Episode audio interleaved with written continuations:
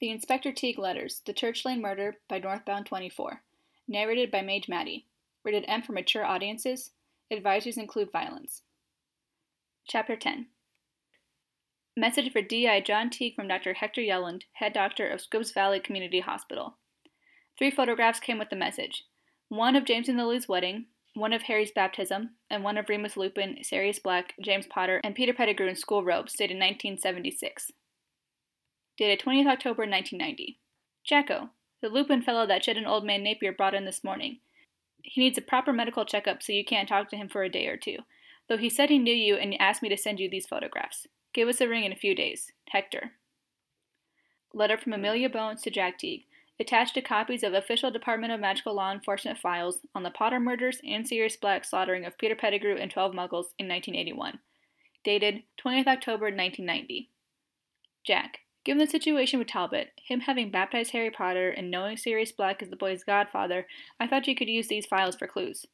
It isn't beyond the bounds that his murder could be connected to Voldemort's fall and what happened in the fallout. The truth is, the Aurors are on themselves about all of this, Jacko. The mass killing by Black was never fully investigated at the time. Well, you were dealing with the Muggle side of the Potter case, so you know the chaos that followed Voldemort's fall.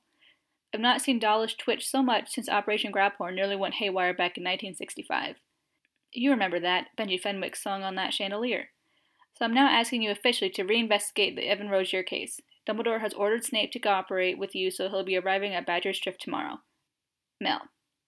P.S. Give my love to Maria and the boys. Susan wants to visit over Christmas. Letter from Jack Teague to Amelia Bones, dated 20th October 1990. Mel. Thanks for the files. We'll go through them with a fine tooth comb. D.S. Drinkwaters already reviewed the case file I compiled on the Potter murders in 1981, tracking down Snape's father Tobias and two other muggles called Vincent Cooper and Ernest Dyer. She's got an interesting theory about the Rozier case, so I'm letting her lead the interview tomorrow. Operation Graphorn? How can I bloody forget that? I nearly got killed by Rodolphus Lestrange, remember? Some seventh year that was. Jack. P.S. Of course Susan can visit over Christmas. Eddie and Neville would love to see her. The grandkids will be staying over then, the more the merrier.